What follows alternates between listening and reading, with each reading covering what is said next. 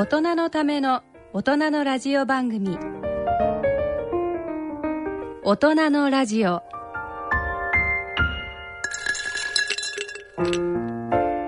ご機嫌いかがでしょうか？東京肝臓友の会の米澤敦子です。毎月第2週のこの時間は肝臓疾患に焦点を当ててお送りします。さて6月に入りました。えー、この1ヶ月もいろいろなことがあったんですけれども、えー、前回の放送で、えー、ご紹介しましたえ6月3日、えー、日曜日ですけれども福岡の博多で、えー、厚労省の研究班、えー、が主催する肝炎患者の置かれた状況について考える公開シンポジウムというのを行いました。えー、お知らせいたしまして、えー、ラジオを聞いて来ていただいた方がどのくらいいらっしゃるかはちょっとわからないんですけども、ものすごくたくさんの、えー、患者の方ですとか、医療関係者とか、あの、いろいろな方が集まっていただいて、えっ、ー、と、東京からも来ていただいたりとか、とても盛況に、えー、終えることができました。え、パネルディスカッションを行いまして、え、まあ、肝炎患者がですね、今まで、え、不当な差別を受けてきた経験などなどを、まあ、あの、私たちの電話相談にかかってくる、えー、実際の相談事例をご紹介しながら、皆さんと一緒に考えていくという会だったんですけれども、会場からも多くの意見をいただきまして、えー、私たち自身もとても勉強になりましたし、えー、来ていただいた皆さんのアンケートを拝見すると、えー、本当にみんな来てよかったと。あの、もっともっとこういう会を、えー、やってほしいというふうなご意見をたくさんいただきまして、私たちもまだまだ頑張んなきゃいけないなというふうに思っています。えー、この後ですね、同じようなシンポジウム、8月19日に札幌、それから10月7日に大阪、それから12月16日には東京で行う予定になっています。その後も、えー、まだ日程等々は決まっておりませんが、えー、全国いろいろな場所で、えー、シンポジウム行っていきますので、えこの番組でもご紹介したいと思っています。はい。それから、えー、と、この時ですね、福岡行きまして、福岡に一泊しましたので、えっと、走りました、福岡。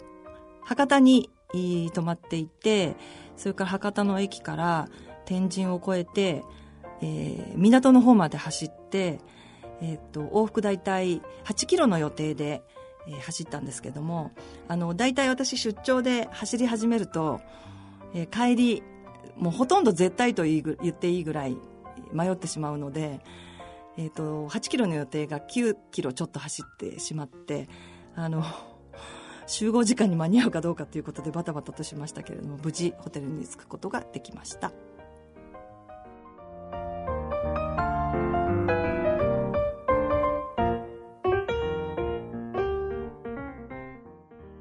えー、それからいよいよですね6月14日からワールドカップサッカーが始まります。えっ、と、一番最初の試合が、えー、これは開催国の試合になるんですけれども、えー、ロシア対サウジアラビア。夜中の12時ですね。日本時間で言いますとから始まります。それから日本の試合は、えー、19日火曜日、えー、日本時間の夜9時からこれはコロンビア戦です、まあ、因縁のあの前回のワールドカップでも、えー、負けてしまった因縁の対決になりますけれども、えー、監督が急激に交代になったりとか、まあ、いろいろありますけれども、えー、ぜひぜひ頑張っていただきたいなと思いますワールドカップはあのなるべく見れる限り、えー、見て応援したいなというふうに思っていますさて今回の健康医学のコーナーでは、えー、元東芝病院研究部の医師アクバルシェイク・モハマド・ファズレ先生にご出演いただきます。それでは大人のラジオ進めてまいります。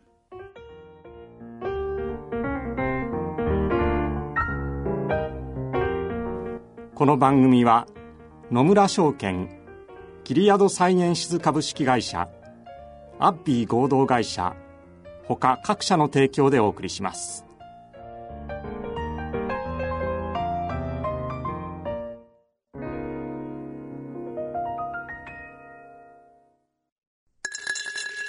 野村第二の人生に必要なのはお金だけじゃないからゆったりとした旅を楽しみたい。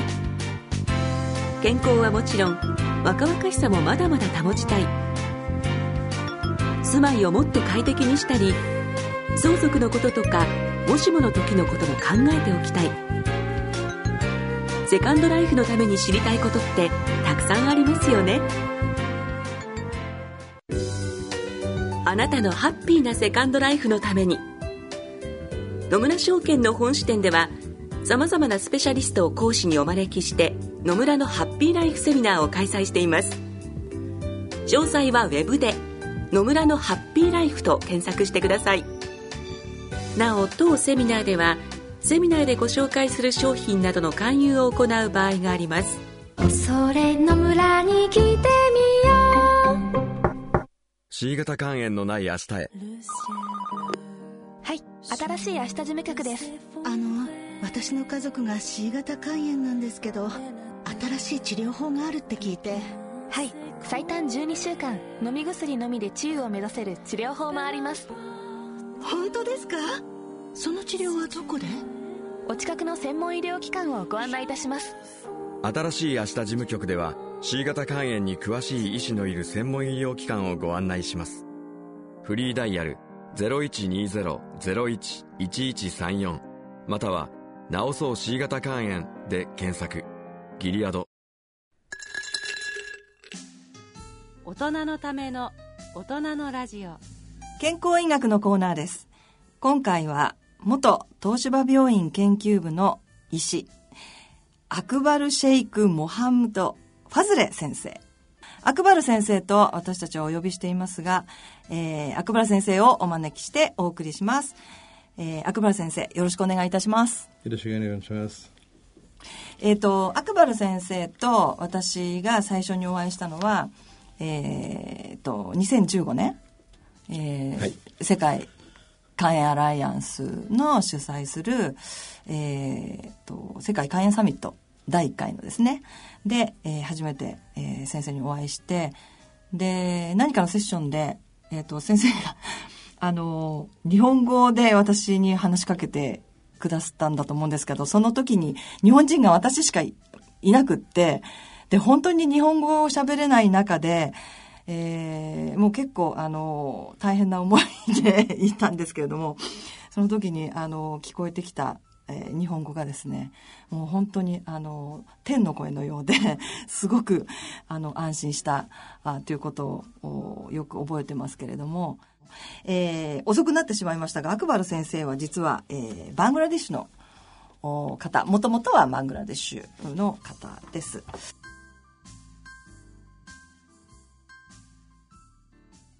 えーではここで、えーアクバル先生のプロフィールをご紹介いたします。アクバル・シェイク・モハムド・ファズレ先生。1954年バングラデシュのご出身。バングラデシュ国立ラジュシャヒ大学及びラジュシャヒ医科大学卒業後大学病院勤務を経てバングラデシュ厚生省下痢調査部勤務。1987年大阪外大、えー現在の大阪大学外国語学部に留学され愛媛大学医学部愛媛大学大学院をご卒業後愛媛大学医学部助手。えー東芝病院主任研究員等を経て、えー現在は愛媛大学医学部研究員でいらっしゃいます。えーご専門は、えー先生消化器内科ということで、肝炎肝炎でしょうね今はい、ということで。えーと、先生趣味は読書。もう一応そうですねはい、ということですが、えーまずですね、あのーゲストの先生に、えー外国のご出身の先生をお呼びするの今日初めてなんですけれども、えーと、いろいろ聞きたいことがたくさんあって、私もあの、先生の詳しい バングラデシュでのお仕事等々、あんまり、えー存じ上げませんので、いろいろ聞きたいことはあります。えーまずですね、バングラデシュで、えっ、と、えー、とご出身なのですが、えー、と生まれご出身のお町がファリドブル。ハリップルはい。ハリドブルということところはどんな？バングラデシュのあのやっぱりバングラデシュという国というと、はい。まあ、それがやっぱり、まあ、インド、上の方でやっぱり、ブタン。ブタン。でそう右の方、まあ、日本が東の方と、はい。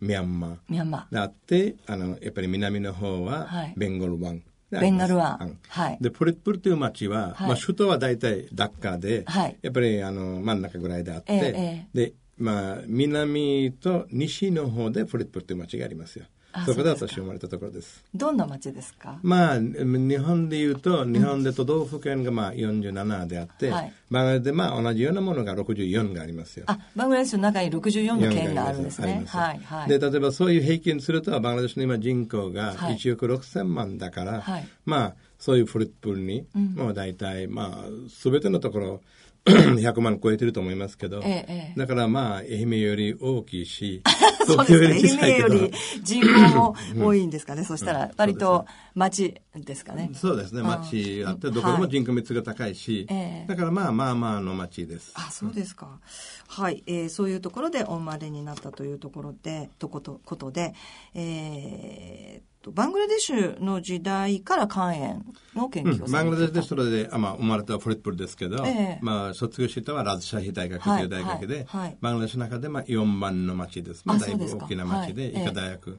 ええ。で私の時代は、ええ。8しか医科大学なかった。ああ国の中に、ね、国の中で、全部の中で。ええええで今は150ぐらいええそんなに？そのぐらい変わってますよ。あ本当ですか？そうでそこで卒業して、ええ。まあ、日本で言うように、まあ、インターンはい。ということが、もうそれが終わった後で、ええ。私、時は、例えば義務としてあったは、はい。田舎の方で行って治療しないといけない。あの、田舎で医者として働かないといけない。ああなるほどなるほど。これが義務とした。はい。で、それ3年間そこで働いて、はい。で、バングラデシュで有名な、あの、ええ。国際的なセンターがありますよ。はい。ゲイリーの除雪センター。下痢の。あはい。はい。それ ICDDRB という、日本もそこの大きな一つ、あの、はい。ファンというようなことが出してますよ、えはい。でそこで私1年、うん。まあ、いろんな研修しました。ええ。で、した後で、バングラデシュの厚生労働省にはい、直接そこで入って、はい。まあ、どういうふうにバングラデシュで下痢が除雪するできるかどうか、そういうことになりました。あで、そこの計画、ええ。でプランニングからいろんなところがそこでやって、えその後、まあ、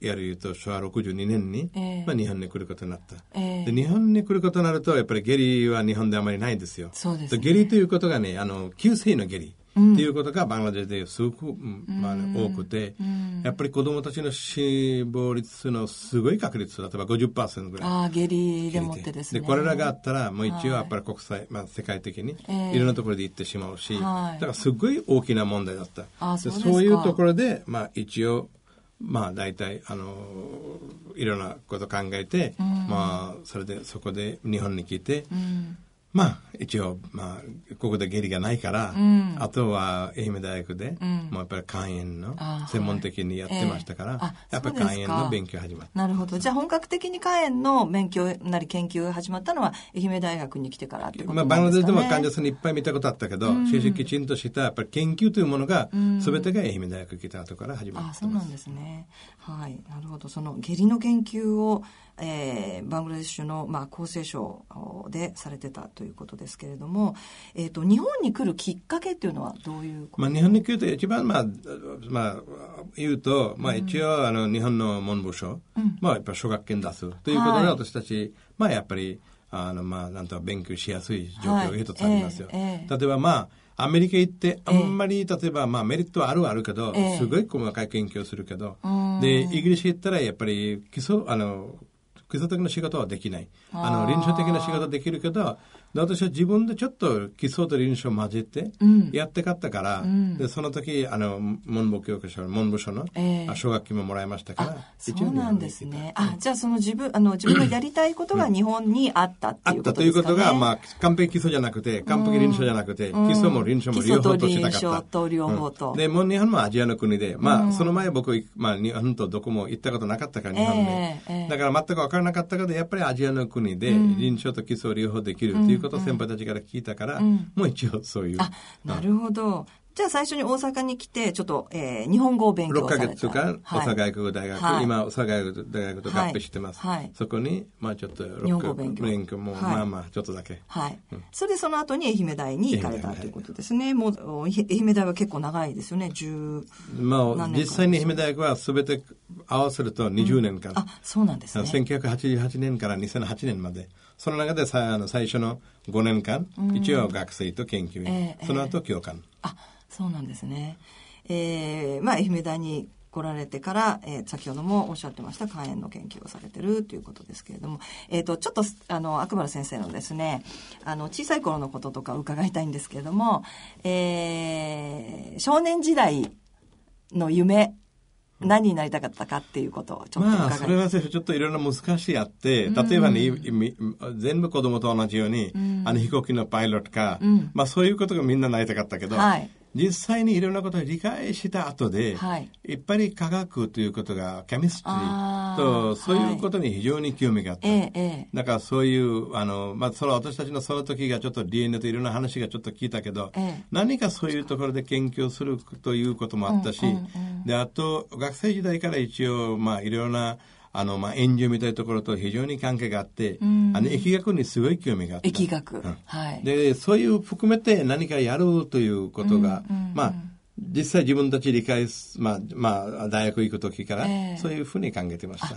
なるほどですね。じゃあもうなんとなく研究者みたいな感じまあ、ですかね。研究か、それ、バングラデシュで例えば日本に来れることできるかどうか全く分からなかったし、私たち自費で例えば日本に来る勉強するということは全くできなかったし、はい奨学金もらうことも不明であったし、だからそういう感じがあったけど、どういう方向性でやるかどうか分からなかったけど、しかし日本にいると、あのバングラデシュにいる間、えーまあ、医者になった後で、はいもうちょっと医学的な研究、原理の研究原理の研究それがして、その時も2つぐらい論文が作りました。あそうですかだから研究したいという気持ちが強くありました。なるほど。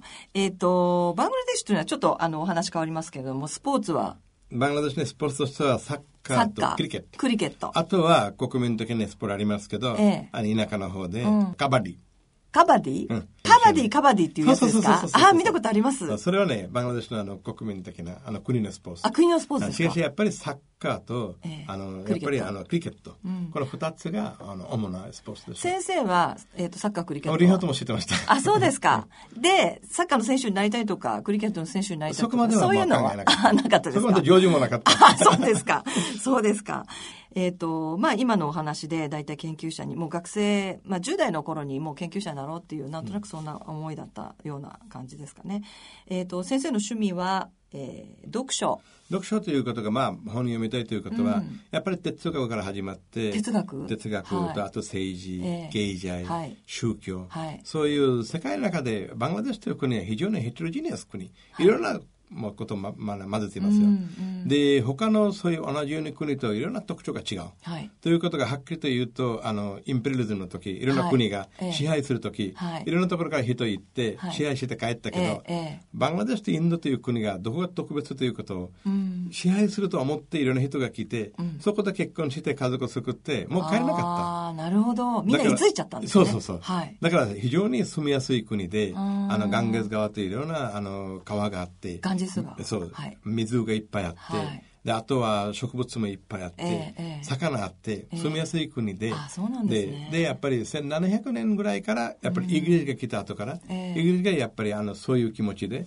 支配するという気持ちで来たから、ちょっと時代が変わったけど、その前、あの、まあ、6世紀、7世紀、8世紀ぐらいから、ええええ。アラビア半島、ええ。モンゴル、はい。あの、モンゴル帝国のモンゴルはい。とみんな行ったけど、みんなそこで支配する気持ちじゃなくて、あとはもう一緒になって、もう結婚して子供生まれて、ね人にヘテロジネスクになって、あ、そうですか。なだからるほど。そういう歴史があって、で、ええそこが日本と、やっぱりもともとバングラデシュの中で日本についてすっごい尊敬がありますよ。あ、そうですか。いろんな意味で。あの、バングラデシュ、例えば独立の時、日本があの西側国の中で、ええまあ大体最初頃のあの認めた国の中で一つですし、あ、日本がですね。日本が。で、あとは日本はやっぱり第二次世界大戦の後でどういうふうにね、今みたいな国になったということが、みんなに気になりますよ。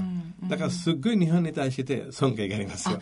えっ、と、バングラデシュが、えっ、と、出来上がったのは1971 71 1年。年ですか。あの、その頃に、日本のその戦後の復興みたいなものが、ちょっと参考になるかなっていうようなこちょうどとだったんその時私たちはあの大学で、まあ、あの、うん。コレージということがあって、コレージに入ったから、ええ。うん。一応こういう復興がある。日本はそれよりひどいところだった。ん。あの第二次世界大戦の後、うんうんうんそこから日本が今ここまで来た。あで、私たちは何が日本がいつもね、うん。尊敬している？ええ。で、日本人についても非常におとなしくて、非常に正直あって、まあ、そういういろんなことあって、日本に対してすごく特別にと尊敬そうなんですねということが最初からありました。あったんですね。そうですか。えっ、と、そういえばあれですよね。国旗が日本、日の丸と色が違う色違いですよね。緑と赤ですよね。そうですそうですね。完璧同じで。で国旗が本当そっくり、まあ形は一緒で、まあ色がちょっと違うという、そうですね。それが、えー皆さんも感じられてるかなと思うんですけれども、えっ、と、先生はバングラデシュにいらした時に、えー臨床もやってらしたということで患者を見てらしたということなんですけれども、なんかあの、患者、日本の患者と例えばバングラデシュの患者の違いだったりとか、何かありますか？だから日本の中で、まあねなある素晴らしいことは、まあ、国民保険制度。はい。バングラデシュで全くありません。で自費で全部しないといけないということ。はい、はい。で、それはどのぐらい大事ということは、ん。私やっぱり肌でここであの理解しました。ん。もっとちょっと詳しく言うと、ここ辺ちょっと詳しく言いたいけど、はい。やっぱり私は一番最初は文部省の学生でしたでしょ。はいはい。だから奨学金もらって、ええ。でその時せ1000円か1500円ぐらいはい。保険払った。はい。でその後、まあ、流れでええ。教科になって、はい。たくさんの金が払ったでしょ。うん。あの保険。うんまあ、はい。それ自動的にはい取ったけど。はい。しかしそれによってん。全国民がんサポートになれるということがね、すごい素晴らしいこと。ああ、なるほど、保険料を払うことによって、そうです。ってことですね。だから、まあ、えー払う量が違うけど、サポートが同じ。うん。こういう社会主義うん。と資本主義何言うかどうかわからないけど、ん素晴らしいやっぱり一つがあって、んそれがね、バングラデシュで全くありません。はい。だから、あの、やっぱり全てが自費でしないといけない。ということは、お金持ち人はもうだいぶ医療のところ行けるけど、ええええ。貧乏人たちは全く行けない。で、家を売って、動物を売って、はい。そこで医者に行きます。検査する。すね。だから肝炎の患者さんが日本とバングラデシュは大体あの感染ルートも大体同じ、はい。ええ。例えば母子感染、はい。2番目ルートが日本が完璧閉鎖しました。例えば血液、ええまあ、年1980年時代からはい。日本の血液がきれいになりました、ええあーそうですか。だからそこが違うでしょう。ん。あとは肝炎になっても医者に行けない、うん。であの肝がんになっても初期時点に行けないから診断が遅くなる、だから日本で私は日本に来て最初愛媛大学でええ。2センチ以下の肝がん、はい。あの、まあ、一番大事だった、ええ。探すこと、えで、まあ、それでも、例えば5センチぐらいの肝がんがはい、大体、ええ。まあ、何パーセントまあ2割ぐらいそうですね時々いらっしゃいますよね今は5センチぐらいもっともっと、フォローアップになって、んやっぱりサービランスもなって、はいやっぱり2センチ。バングラデシュで、まあ、私は、まあ、2週間前、アパソルでもここで発表しましたけど、ええ平均が大体10センチから15センチ。ああ、そんなに大きくなってからで発見されで、やるんですっぱり、あねの。、お腹に触ったらうんね、あ特別診断いりません。お腹触ったらね、ガンが触ることできますよ。ああ、そうですか。で、そこで手、足上がらないということは何もできない。で、成人率がまあ2ヶ月、1ヶ月半。でそこから、えっ、と、まあ、寿命がというか、そうそうそうそうなくなる寿命が。寿命が非常に短い。1ヶ月とか1ヶ月、2 2ヶ月。まあ、で、お金持ち人あれば、まあ、例えば観光編の時代からわかるでしょう。ええで、もう、監査すると、うん。そこは今いろんな治療があって、ええまあ、だいぶが良くなってるけど、本当に1割以下人。まだ9割人も診断もできてない。で、これから、で、一応例えば国の経済が良くなってるから、まあちょっとちょっと良くなってるけど、非常にペースが遅い。あとは、あの、保険がないから、分かっても何もできない。まあ、そういうところはあれですよね。先生はあのそう肌で感じることができるわけですけどもなかなか日本人はあの海外との比較だったりとか、まあ、保険制度のありがたさっていうものなので、なかなか理 理解できないというか、あの分かりにくかったりしますけれどもね。はい。なるほど。そうですか。あのがんもそんなに大きくなってからだと、ね、大変ですよね。うん。まあ、来日される前に、あの日本に描いていた日本に対するイメージみたいなものとそれから実際に、まあ、あのこちらに来てから、えーまあ、日本のイメージというのは何か変わりましたか？まあ、大きな変わりということが私は実際的な日本についてイメージとしては、ええええまあ、バングラデシュですっごくいいイメージがあって、ええしかし、例えば一つ言葉の問題、ええ非常に大きな壁があったけど、はいはい。はいまあ、できるだけ早めにそういう言葉を勉強しないといけないということで、話すあのコミュニケーションが非常に早くできました。そう先生は2番目は、愛媛が非常に良かった。ということが、人たちはね、あの、主国の人たちはね、すごく温かい。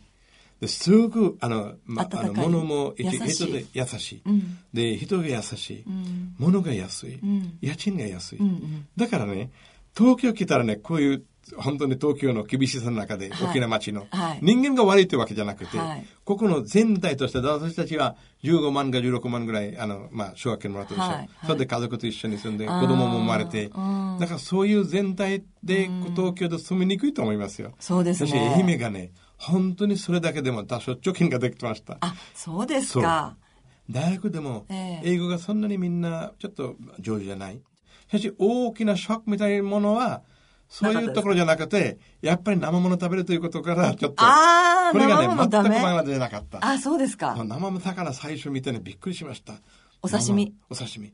で、今は大好きですけど、最初はそれで。あ今は大丈夫ですか？大大好きです。大丈夫だ大好きですか？大好きです。あそうですか、うん最初はじゃあ愛媛であれですか？お刺身を見たんですか？一番最初、いや、大阪で。あ大阪でね大阪で最初、あの、一応、えー、外大いて、ええええで、最外大で、あの、まだ一番、あの、最初、はい。あの、コメンスメントセレモニええーっていうことあって、え A、B の順でバングラデシュになって、私は代表として何か話さないといけないで、はい。学長のそばに座りました。はい。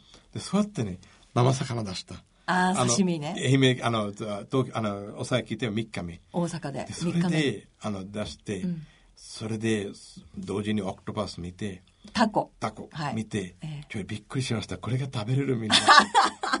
タコはタコはあれですよね。見たことはある。あった。なかった。あなかったですか？なかった。あそうですか。バナナでタコないですよ。タコないですか？ないですよ。あそっか、ん。うんじゃあで初めて見て初めて見食べてるもの。それで先生が食べて、先生私にも食べてみてくださいってう言ったわらーちょっとこれができない今、はい。で6ヶ月ぐらいでもう大門にもなりましたか？なりました。あそうですか、それで今もう大好き。今大好きです。本当ですか？ちちなみにお刺身は何が一番好きやっですか？ぱりハマチ。ハマチ？あみんなはいろんな好きですけど、うん私ね、ハマチが大好きでチ美味しいですすよ。ねやっぱり。あとはね、愛媛のタイも。あタイね。そうタイあ有名ですもんね。すごい有名ですよ。うんうんでうん、愛媛のそばに宇和島という町がありますよ。はいあります宇和島。でそこにね、魚のかまぼこ、はいいろんなものがありますからね。えまあ、食べ物で全く困ったことなくて、今、大体私たちは9割ぐらいがね、日本の食べ物ですよ。あそうですかカレーがね、1ヶ月でそうそう2 3回カレーですよねそうですよ。だから1ヶ月で2、3回食べるか食べれないか、そのぐらいそうですかうん今は日本の食事。カレーをこ結構食べなくなってちょっともうカレーが急に食べたくないるや、とか全くないえ？反対側に、例え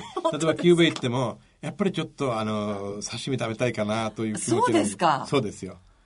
あそうですか、うん。船長どこも外国行ってもね、やっぱり日本の食事が食べたい。バングラデシュ食事より。あそうですか、ちょっと変わってしまったかもしれない。変わりましたね。で 日本食っていうのはやっぱり医学的にもいいんですかね、まあいいですけど、ええ。塩分マンは多いですよ。塩分多いですよね、うん。塩分も多いですよ、うん。そこも同時に気を使わないといけないっていうところもあるんじゃないかな、例えばラーメンもいろんなものも。いやまあ全体としてね。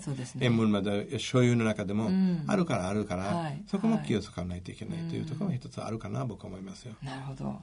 愛媛っていうと,、えっと温泉がありますけど温泉はどうですか？私は温泉は好きですけど、毎日行くということは普通は思わないし、うん。しかし、道後温泉が始まって、どこも行ってもちょっと多少温泉に行くけど、ん。だから最初愛媛、もうもう一つこれ言わなかったけねど、えはい。みんな裸で温泉に入ることがびっくりしました。ああそうですね。それは外国の方は皆さんねそう。だから私、あの、愛媛大学に来て、ええ。あの、大学の医学療、はい。療あの療校があった。ええ。で、みんな一緒に行って、恩師先生、うん。まあ、僕の先あの教授だった。はい。で、恩師先生が、ええ。まあ、ちょっと一緒にお風呂行きましょう。うんで私行って、ちょっと服脱いで始まった。全くそういうことないから。ないですよねびっくりして、うんうんちょっと僕先生遠慮します。で、あともう、恩師先生もだから結局入れなかったんですね結局入れなかった、そ最初。うんうんまあ、あとは今は入れますけど、はいまあ、そんなにたくさん行くというわけないから。あまりしかし友達といろんな人が愛媛来たら、まあ一緒に連れてどこ温泉に、えええあの有名だから有名ですもんねうんん、あそうですか。じゃあまたその愛媛に戻られるということで、ちょっと楽しみですかね。ちょっとあのそこは大好きですし、そうですねもう本当に、まあ、住みやすいところですし、うんうん。友達もいいし、あま子供もそこで生まれたし、ん。まあ勉強もできたし、だからまあ、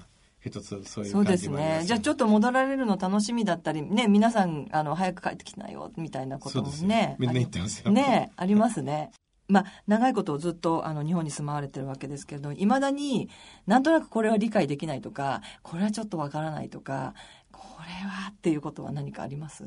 反対側から言うと、ん。ちょっとおかしいように見えるけど、私は理解できてます。あそうですか、例えば、日本で今、まあ、多分初めて、うん。あの人口が減ってます。はいはい。で人口減ることは日本だけじゃなくて、うん。世界のためにそうですね。ええ。初めて、例えば精神的な、まあ、ちゃんと人口減ってます、うんうん。でそれでどうして日本が移民取らない、んっていうことがみんなで私はね理解できますけどでもっと理解するためにもっと PR が必要ということも思いますよ。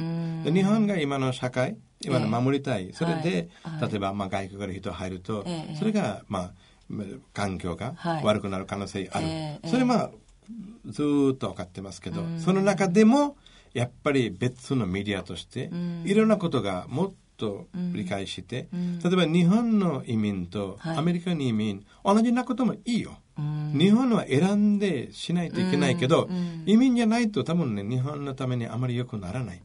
だからドイツがそういうところで選択して移民取ってます。はいはい。で日本が私今、日本人ですよ、ええ。まあ、10年間日本人としてはい。日本にええいますよ、はい。僕の娘も家内の方も、うん。みんな日本人ですよ、はい。だから一つ例えば日本で理解日本でびっくりすること、ええ。例えばこういうふうな移民とはい。社会を守るためにいろんな努力と、はい。そこが全てが認めるけど、そこが私は理解します。日本人として、で日本の環境の友達方の環境として理解しますけど、その中で、やっぱり別の PR のメディアの役割、はい。政治の役割、はい。学校の役割がある、はいそれで例えば移民と一緒に暮らすこともできる、でもう一つやっぱ政治にあまり関心がないということが、えー外から見たらねびっくりするものだけど、はいはい。やっぱりそれも分かりますよ。ということがうん。他のいろんなこと言っても日本で例えばこういうこういう問題言っても日本人にやっぱり幸せですよ。やっぱりそうですか？例えばそんなに選挙行って何が変わりたいわけじゃない。しかしいつかみんなの意見がないといけない社会が来るから、そういうこともやっぱり教育の中で一つとしていかないといけないです。教育の中でですね。まあ本当にそういうところはあの海外の人たちと話すと、お前はどうなんだ、あなたは何を考えるっていうふうにね、皆さんちゃんとおっしゃるので、やっぱりインタラクション例えば日本があの文部省の奨学金でええたくさんの人、はい。あとは国の国年の中の計画で、たくさんの人来てますけど、ええまあ、みんな来て勉強だけしてますけど、はい。しかし政治経済と、やっぱり宗教、社会、はい。それについてはあまり勉強のあのカリキュラムがないですよ。ああ、ないですね。だからみんな一生懸命日本語勉強してますけど、例えば1か一年のためにインドネシアから来てる人、帰ってきても日本社会わからないし、ええ日本で一緒に勉強してる人も、インドネシアの社会分かってない、ええ。それがねこのカリキュラムがもうちょっと変わらないといけないねですよ。教育のシステムですね。うん。あの私はあの海外の人とお話をしてすごくびっくりされるのがやっぱり宗教を持たないっていうこと。よそれも一つ。例えばもうそれびっくりするところありますよ。例えば私は日本に来る時、私のお母さんがすっごい悲しいなってました、はい。みんな、はい。はい。まあいいところ行ってますからいいけど、ええ。お母さんがどうしてということが日本は仏教の国そうですよ、で仏教だったら日本で肉も魚も何もないでしょう、はい。でバングラデシュの仏教は一番厳しい宗教です。ああそうなんですね。肉も魚も生きてるもの何も食べない。あだからそういう国の日本に行くのはちそう。ょっとかわいそうだかわいそう。ってことですね。私は肉も食べられないし、魚もないし、ぎあの、卵もないし、はいで、お父さんお母さんがそう考えてました。あそうかだから私たちので宗教ないというより、日本が仏教の国だからすごい厳しいかな。と思ったと思った。ん先生聞いたら、まあ、そういうじゃなくて。一つがね、日本が宗教は個人で守るか守らないか別の問題だけど、宗教にあの反対しない、ん定義しないことがね、非常にいい。えだから誰でも自分の宗教を社会に問題じゃなくて、ええまあ、守れば、はい。それはみんな守ることできるし、だから私もイスラム教としてあの東京で、はい。たくさんモスクもあるし、はい。もういろいろなサポートもあるし、ええだから大きなそこであの問題より、こういうことがね外国にもっと理解してほしいですよ。宗教は自分の選択ですけど、しかし宗教について全く知らないで宗教をしないと、宗教分かっても宗教をするかしないは自分の自由。ということであれば、僕はもう日本人もあんまりおかしいことをやってるということじゃなくて、宗教はまあ、あの、ヒューマンニティということがね、人間のとして人間の宗教がありますよ。あとは個別に、あの、イスラム教、キリスト教、ユダ教、仏教、仏教の中でもいっぱい派があって、そうですね。で、イスラム教の中でいっぱい派があって、あるけど、まあそれはそれぞれ、あの、喧嘩するの元じゃなくて、哲学のところで、どうしてこういういろんな派が出ているかどうか、まあ、それが分析すれば、もっと研究すればいいじゃないかなと思います。なるほど。イスラム教といえば、えっ、ー、と、先生は今、えっ、ー、と、お食事をしちゃいけない時期。私は断食中です。なんですね。はい、だから今断食、1ヶ月断食になります。1ヶ月断食なんですね。断食中。それは、私もちょっと、えっ、ー、と、ラマダンっていうんですかね。はい。えっ、と、それちょっと私も、あのいろいろ伺いたいことがあるんですけども、朝から何も食べないで。朝ということが本当に朝じゃなくて、はい。あの、日本で、東京で言うと、うん、2時、まあ、30分後から夜。えっと、夜中の？夜中の。はい、ということがね、2時半あの朝と夜じゃなくて、ええ、日が、あの、なんとか、どんどん上がるでしょ。そういうところからもう食べられない。あ、日が昇るところから、うん、日と私たちの見た日じゃなくて、ええ、本当にあの、もっと、あの、下から日が。下から。で、一応、あの、イスラム教の、あの、そういう指導者たちがあって、はいはい、今、東京が2時40分まで食べてもいいけど、いい僕たちも 2, 2時半まで食べて終わり。夜中の2時半まで食べてもいいけど、うん、夜中の2時半過ぎたら食べちゃいけなくて、そしてずっと、えー、日中になって、何時まで食べちゃいけない？今日は6時45分。えっと、夕方の夕方の6時45分に ようやく食べられるんですね。はい。はあ、それはやっぱり、えー、幼い頃からずっとある習慣。ずっとやってますから。一つ慣れてる、もう一つは人間の希望があれば、うん、まあ何でもできると、うん、もう一つが、これが一つ宗教的に意味があるし、えーえー、もう一つ健康のためにも、はい、私1ヶ月ぐらい食べ物減らして、はい、一番問題はね、この後6時45分からたくさん食べてしまうとね、悪いよ。そうですよね。だから私はそうしないで、ちょっとこれで例えば今月で20%ぐらい食べ物が減らすことできるかなという。ああ、なるほど、なるほど。うんで、まあ、有名な、あの、日本の先生がノーベル賞もらったでしょ、オトフェジ。はい、そういうオトフェジに、ためにも食べ物食べないところが、いいところがあるということもありますから、まあそこはまあ別にあいて宗教的にこれをやってますし、でやっぱり調整して、また6時45分後からたくさん食べるということじゃなくて。ちょっと楽しみな感じですか？あもうすぐ6時45分。大丈夫大丈夫。まだ。みたいなそういう感じ？楽しみそれも一つありますよ。でもう一つはやっぱり食べない人の気持ちが分かってそこが自分で。まあやっぱり宗教的にそういう感覚からやっぱり食べない人もいっぱいあって1か月ぐらい自分で食べないとやっぱりそういうお腹空いてる人たち、実際に自分の中でいろんなことが練習プラクティスするとね、人間がねどんどんどんどんどんどん一つ、まあ、日本の言われる道という、えー、あの一つ道に中で入りますよ。道に入るんですね。やっぱりね、私は、まあ、日本で武士道という本があるでしょ。はいはい、やっぱりそれで武士の道でしょ。はい、あとね、いろんな見るとね、剣道、そう、道はいっぱいあります。いっぱい。いろんな道がね、茶道、はい、という道が、日本の理解するが非常に大事ああ、なるほど。だからそこがね、理解するとね、どこ行くために道ありますよ。うん、だから、ただ断食、ラマダン、そうじゃなくて、それ一つね、道に入ることですよ。やっぱり自分自身が食べないで、えー、他の食べない人のことが理解する。だそれが、まあ、うん、誰か、うん、まあ、日本のそういう道と、一つ道でしょ。ちょっとつながるんですね。つながるでしょ。だってこれも一つ道。これでどんどんどんどん人間がやっぱりね、まあ、いろんなことが理解して、自分の食べ物いっぱいいろんなとこ食べてますけど、バーッと何も食べない。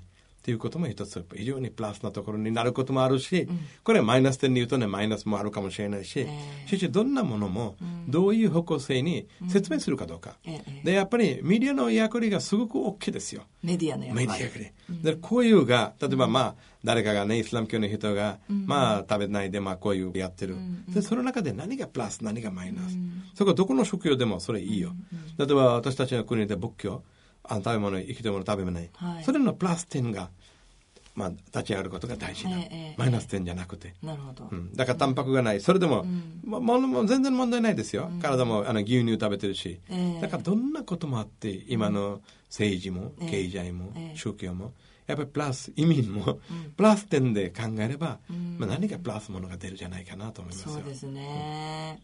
いやー深いですね先生